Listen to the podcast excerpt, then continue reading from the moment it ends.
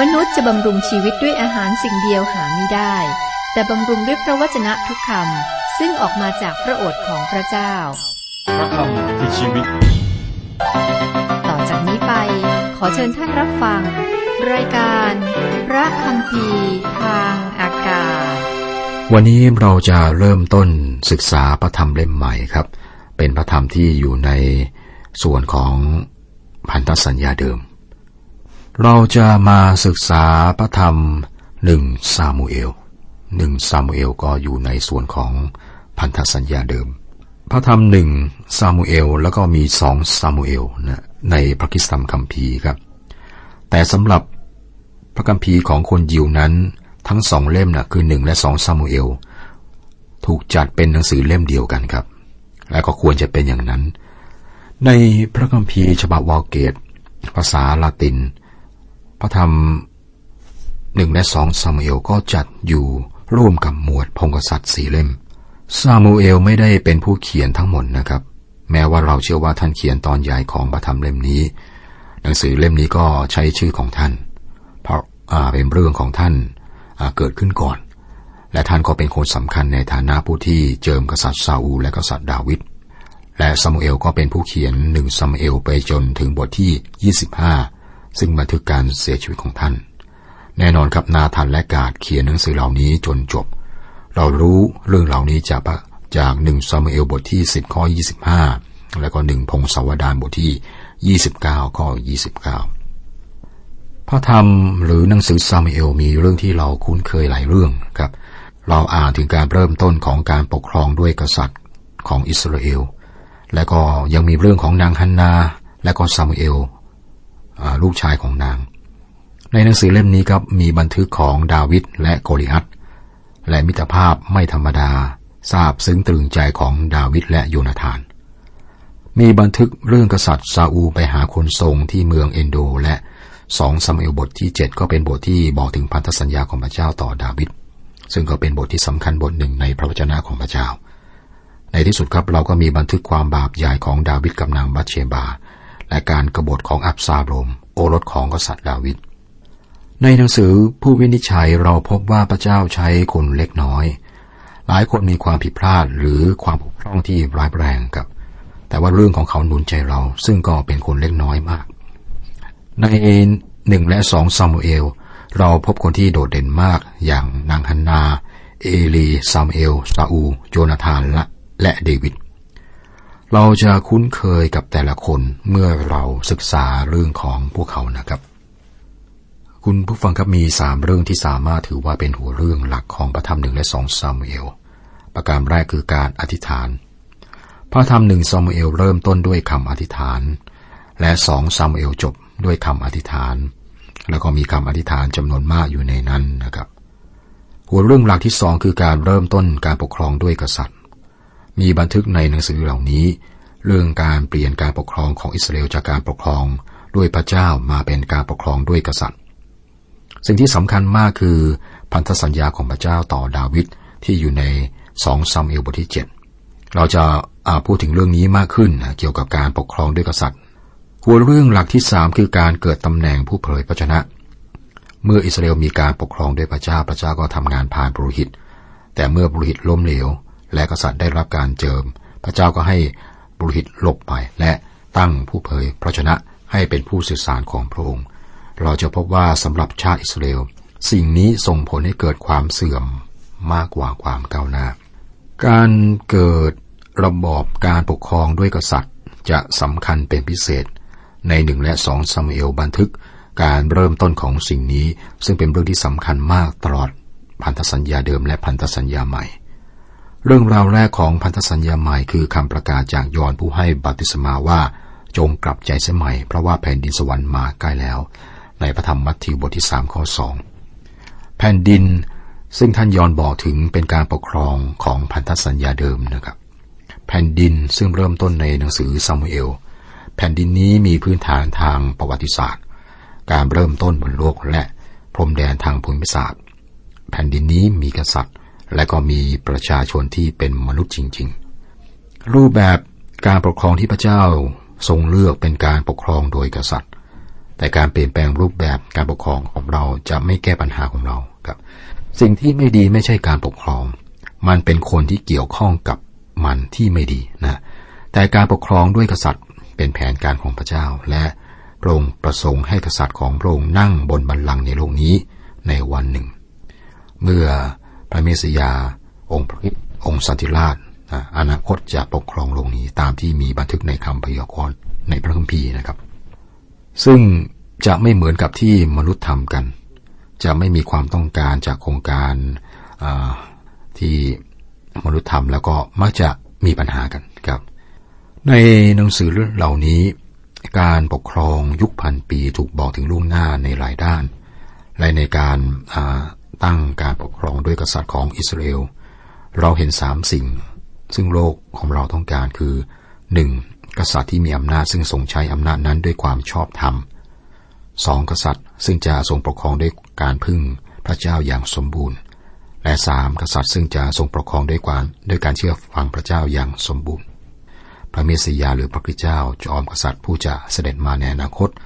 คือพระองค์นั้นที่โลกต้องการอย่างยิ่ง โครงสร้างพระธรรมหนึ่งซามูเอลก็แบ่งเป็นสามโครงสร้างใหญ่ แล้วก็แต่ละโครงสร้างใหญ่จะมีโครงสร้างย่อยลงไปนะครับ โครงสร้างแรกคือซามูเอลผู้เผยพระชนะของพระเจ้า บทที่หนึ่งถึงแปดสองซาอูบุรุษของซาตานบทที่เก้าถึงสิบห้าและสามดาวิดบุรุษของพระเจ้า ซาอูบุรุษของซาตานบทที่สิบหกถึงสามสิบเอ็ดรายละเอียดเกี่ยวกับโครงสร้างย่อยนั้น ก็ผมจะข้ามไปนะครับ แต่คุณผู้ฟังสามารถดูในรายละเอียดได้กับในบทศึกษาที่จะส่งมอบให้ครับ ก็เป็นคำนำเกี่ยวกับพระธรรมหนึ่งซามูเอล เราจะมาศึกษากันครับบทที่หนึ่งหัวเรื่องหลักการกำเนิดของซามูเอล ซามูเอลถูกนำไปหาเอลี พระธรรมเล่มนี้เริ่มด้วยเสียงร้องทูลของผู้หญิงคนหนึ่งที่รักพระเจ้า ขณะที่ประชาชนร้องขอกษัตริย์ นางฮันนาร้องขอบุตร พระเจ้าสร้างบัลลังก์บนเสียงร้องทูลของหญิงคนนี้ เมื่อหญิงคนหนึ่งรับตำแหน่งที่สูงส่ง พระเจ้าก็สร้างบัลลังก์ให้แก่เธอ เอลีมหาปรุหิตคิดว่าฮันนาเมาเหล้าเมื่อเธออธิษฐานต่อหน้าหน้าพระพาที่เมืองชิโร เมื่อท่านรู้ถึงความกระวนกระวายของเธอที่ต้องการลูก ท่านอวยพรเธอ และซามูเอลก็เกิดมา และแม่คือนางฮันนาก็นำลูกเนี่ยมาให้เอลีตามคำปฏิญาณของเธอกับ ข้อหนึ่งข้อสองมีชายคนหนึ่งเป็นชาวรามาธาอิมโซฟิม แห่งแดนเทือกเขาเอฟราอิม ชื่อเอลคานาห์ บุตรเยโรฮัม ผู้เป็นบุตร เอลีฮู ผู้เป็นบุตร โทหุ ผู้เป็นบุตรศูฟคนเผ่าเอฟราอิม ท่านมีภรรยาสองคน คนหนึ่งชื่อฮันนาห์ อีกคนหนึ่งชื่อ เปนินนาห์ เปนินนาห์มีบุตร แต่ฮันนาห์ไม่มี เอลคานาห์มีภรรยาสองคน การที่สิ่งนี้บันทึกไว้ในพระคัมภีร์ไม่ได้หมายความว่าพระเจ้ายอมรับเรื่องนี้ แต่เป็นการบันทึกข้อเท็จจริงเกี่ยวกับประวัติศาสตร์ บุคคลและเหตุการณ์ ตัวอย่างนะครับมีการบันทึกการมุสาของซาตานในพระคัมภีร์ แต่ไม่ได้หมายความว่าพระเจ้ายอมรับสิ่งนี้นะพระเจ้าให้เห็นถึงการไม่ยอมรับของพระองค์ เมื่ออับราฮัมรับหญิงคนใช้คือนางฮากามาเป็นภรรยาคนที่สอง ที่จริงผลของลูกชายของท่านยังเห็นได้ในวันนี้ครับ ลูกของภรรยาคนที่สองคืออิชมาเอล ที่เกิดจากนางฮากา ได้เป็นต้นกำเนิดของชาติอาหรับ คนยิวและคนอาหรับก็ยังเป็นศัตรูกันจนทุกวันนี้ เพราะว่ามีเบื้องหน้าเบื้องหลังอย่างนี้นะครับ กลับมาที่เอลคานา มีภรรยาสองคน ก็มีปัญหาเกิดขึ้นในครอบครัวครับ นี่เป็นหลักฐานว่าพระเจ้าไม่อวยพรเขาในตอนนี้ ข้อสามฝ่ายชายผู้นี้เคยขึ้นไปจากเมืองของตนทุกปี ไปนมัสการและถวายสัตวบูชาแด่พระเจ้าจอมโยธาที่เมืองชิโร ที่นั่นมีบุตรชายสองคนของเอลีชื่อฮบนีและฟินิฮัส ผู้เป็นโรหิตแห่งพระเจ้าทำไมซามูเอลจึงบอกเราว่า พระธรรมเล่มนี้จึงบอกเราว่าบุตรชายของเอเลอยู่ที่พระพลาการไปนมัสการพระเจ้าที่พระพลาไม่ได้เป็นอย่างที่ที่เราเห็นนะครับ เข้าใจ อันนี้จริงแล้วสถานที่นั้นอันตราย เพราะว่าลูกชายของเอลีอยู่ที่นั่น บางคริสตจักรเป็นสถานที่ที่เลวร้ายที่สุด และก็อันตรายที่สุด ลองนึกถึงห้องห้องชั้นบนในพระคัมภีร์ นี่คือสถานที่ที่ซาตานเข้าสิงยูดาส ห้องชั้นบนเป็นสถานที่ที่อันตรายสุดที่อยู่ในกรุงเยรูซาเล็มในคืนที่พระเยซูถูกอายัด ดังนั้นการไปนมัสการพระเจ้าเนี่ยเป็นสิ่งที่ลำบากในสมัยของซามูเอล ความชั่วอยู่ที่นั่นในลูกชายของเอลี แล้วก็มันเป็นเรื่องที่น่าสนใจที่บอกถึงสิ่งนี้ตรงจุดนี้ในพระธรรมหนึ่งซามูเอลครับ ข้อสี่ข้อห้า ในวันที่เอลคานาถวายสัตวบูชา ท่านก็ได้แบ่งส่วนให้แก่เปนินาภรยาของท่าน และแก่บุตรชายบุตรหญิงทุกคนของนาง ท่านแบ่งให้ฮันนาสองส่วน เพราะท่านรักนางมาก แต่พระเจ้าทรงปิดคันของนางเสีย เอลคานาให้แก่นางฮันนามากกว่าที่ท่านให้แก่ภรยาอีกคนหนึ่ง และก็ลูกทั้งหมดของท่าน ก็ให้มากกว่าภรยาอีกคนหนึ่งนะแล้วก็ลูกทั้งหมดด้วยไม่ให้มากกว่า ให้ฮันนามากกว่าทำไมครับ ในข้อห้าบอกว่า เพราะว่าท่านรักนางฮันนา ข้อหกเมียคู่กับนางก็โย่เย้านางอย่างรุนแรง เพื่อกระทำให้นางระคายเคืองที่พระเจ้าทรงปิดคันของนางเสีย ใครคือศัตรูของนางฮันนา ก็คือเปนินนาภรรยาอีกคนหนึ่งของเอลคานา พวกเขาไม่คุยกัน และก็มันไม่ใช่บ้านที่น่าอยู่ด้วยครับ นางฮันนาก็คงจะเป็นคนที่เศร้าที่สุดนะในโลกตอนนั้น แต่นางก็เข้าฟ้าพระเจ้าด้วยการอธิษฐาน ข้อ7ถึง11 เหตุการณ์ก็เป็นอยู่ดังนี้ปีแล้วปีเล่า เมื่อนางขึ้นไปยังพระนิเวศของพระเจ้าคราวใด เมียคู่ของนางก็เคก็เคยยั่วเย้านาง เพราะฉะนั้นนางฮันนาจึงร้องไห้ไม่รับประทานอาหาร และเอลนาคาสามีของนางจึงถามนางว่า ฮันนาเธอร้องไห้ทำไม และเหตุใดเธอจึงไม่รับประทานอาหาร และทำไมจิตใจของเธอจึงโศกเศร้าสำหรับเธอฉันไม่ดีกว่าบุตรชายสิบคนหรือ หลังจากที่ได้รับประทานอาหารและดื่มที่เมืองชิโลแล้ว ฮันนาก็ลุกขึ้น ฝ่ายเอลีบุริตนั่งอยู่ที่เก้าอี้ข้างสอดประตูพระวิหารของพระเจ้า นางเป็นทุกข์ร้อนใจมาก อธิษฐานต่อพระเจ้าและร้องไห้คร่ำครวญ นางก็บ่นไว้ว่า ข้าแต่พระเจ้าจอมโยธา ถ้าพระองค์จะทอดพระเนตรความทุกข์ใจของผู้รับใช้ของพระองค์จริง ๆ และยังระลึกถึงข้าพระองค์ และยังไม่ลืมผู้รับใช้ของพระองค์ แต่จะทรงประทานบุตรชายแก่ผู้รับใช้ของพระองค์สักคนหนึ่งแล้ว ข้าพระองค์จะถวายเขาไว้แด่พระเจ้าตลอดชีวิตของเขา และมีดโคนจะไม่แตะต้องศีรษะของเขาเลย นางเป็นทุกข์ร้อนใจมาก บรรยายถึงความผิดหวังอย่างยิ่งที่ไม่มีลูกชาย ดังนั้นนางก็อธิษฐานขอลูกชายและก็สัญญาสองสิ่งต่อพระเจ้าครับ คือหนึ่งจะให้ลูกลูกชายเนี่ยเป็นบุรุษรับใช้พระเจ้าตลอดชีวิต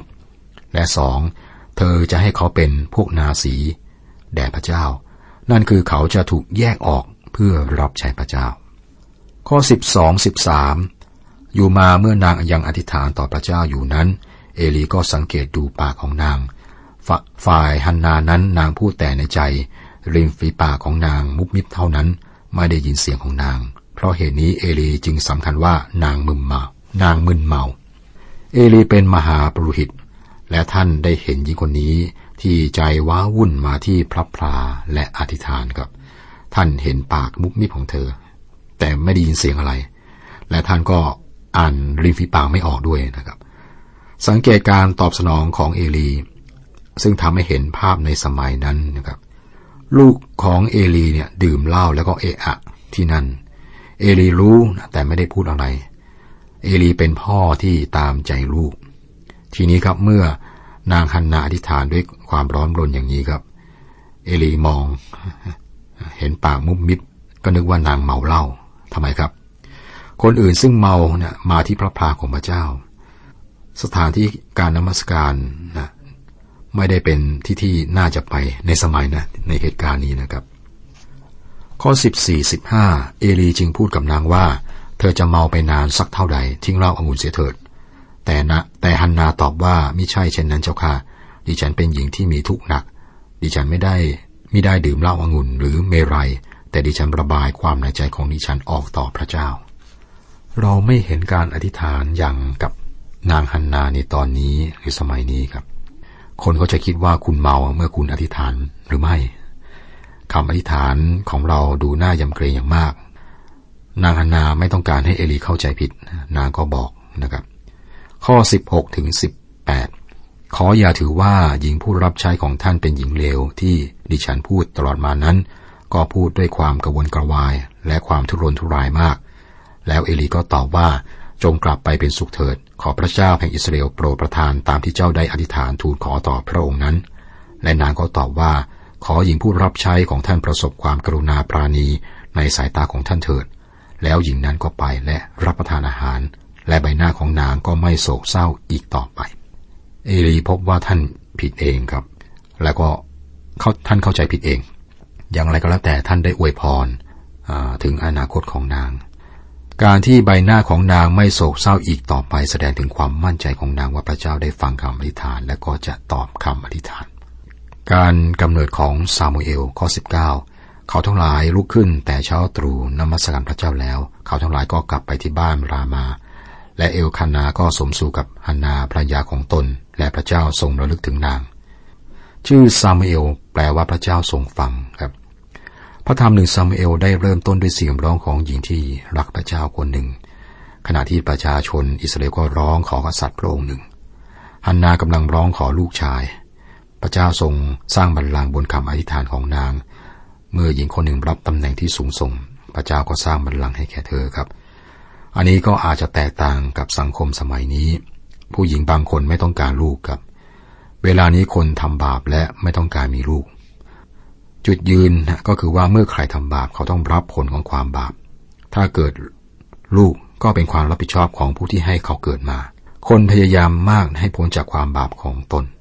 เราต้องเข้าใจหลักการข้อนี้นะครับ ในพระธรรมคาราเตียบทที่ 6 ข้อ 7 อย่าหลงเลยท่านจะหลอกลวงพระเจ้าไม่ได้ เพราะว่าผู้ใดวานอะไรลงก็จะเกี่ยวเก็บสิ่งนั้น เราอยู่ในสมัยที่คนมีปัญหาเรื่องเพศแล้วก็ตั้งครรภ์ต้องไปทำแท้ง และอาจจะมองเป็นเรื่องจำเป็นธรรมดา แต่สมัยของนางฮันนาครับ นางต้องการลูกชาย และเธอถวายลูกนั้นให้แด่พระเจ้า พระเจ้าได้สร้างการปกครองด้วยกษัตริย์ บนคำร้องทูลของนางฮันนาครับคำร้องทูลของนางได้รับการยกย่องอย่างยิ่ง รายการประกัมพีทางอากาศกำลังศึกษาประธรรมหนึ่งซามูเอล จากพันธสัญญาเดิมครับ ขอพระเจ้าอวยพร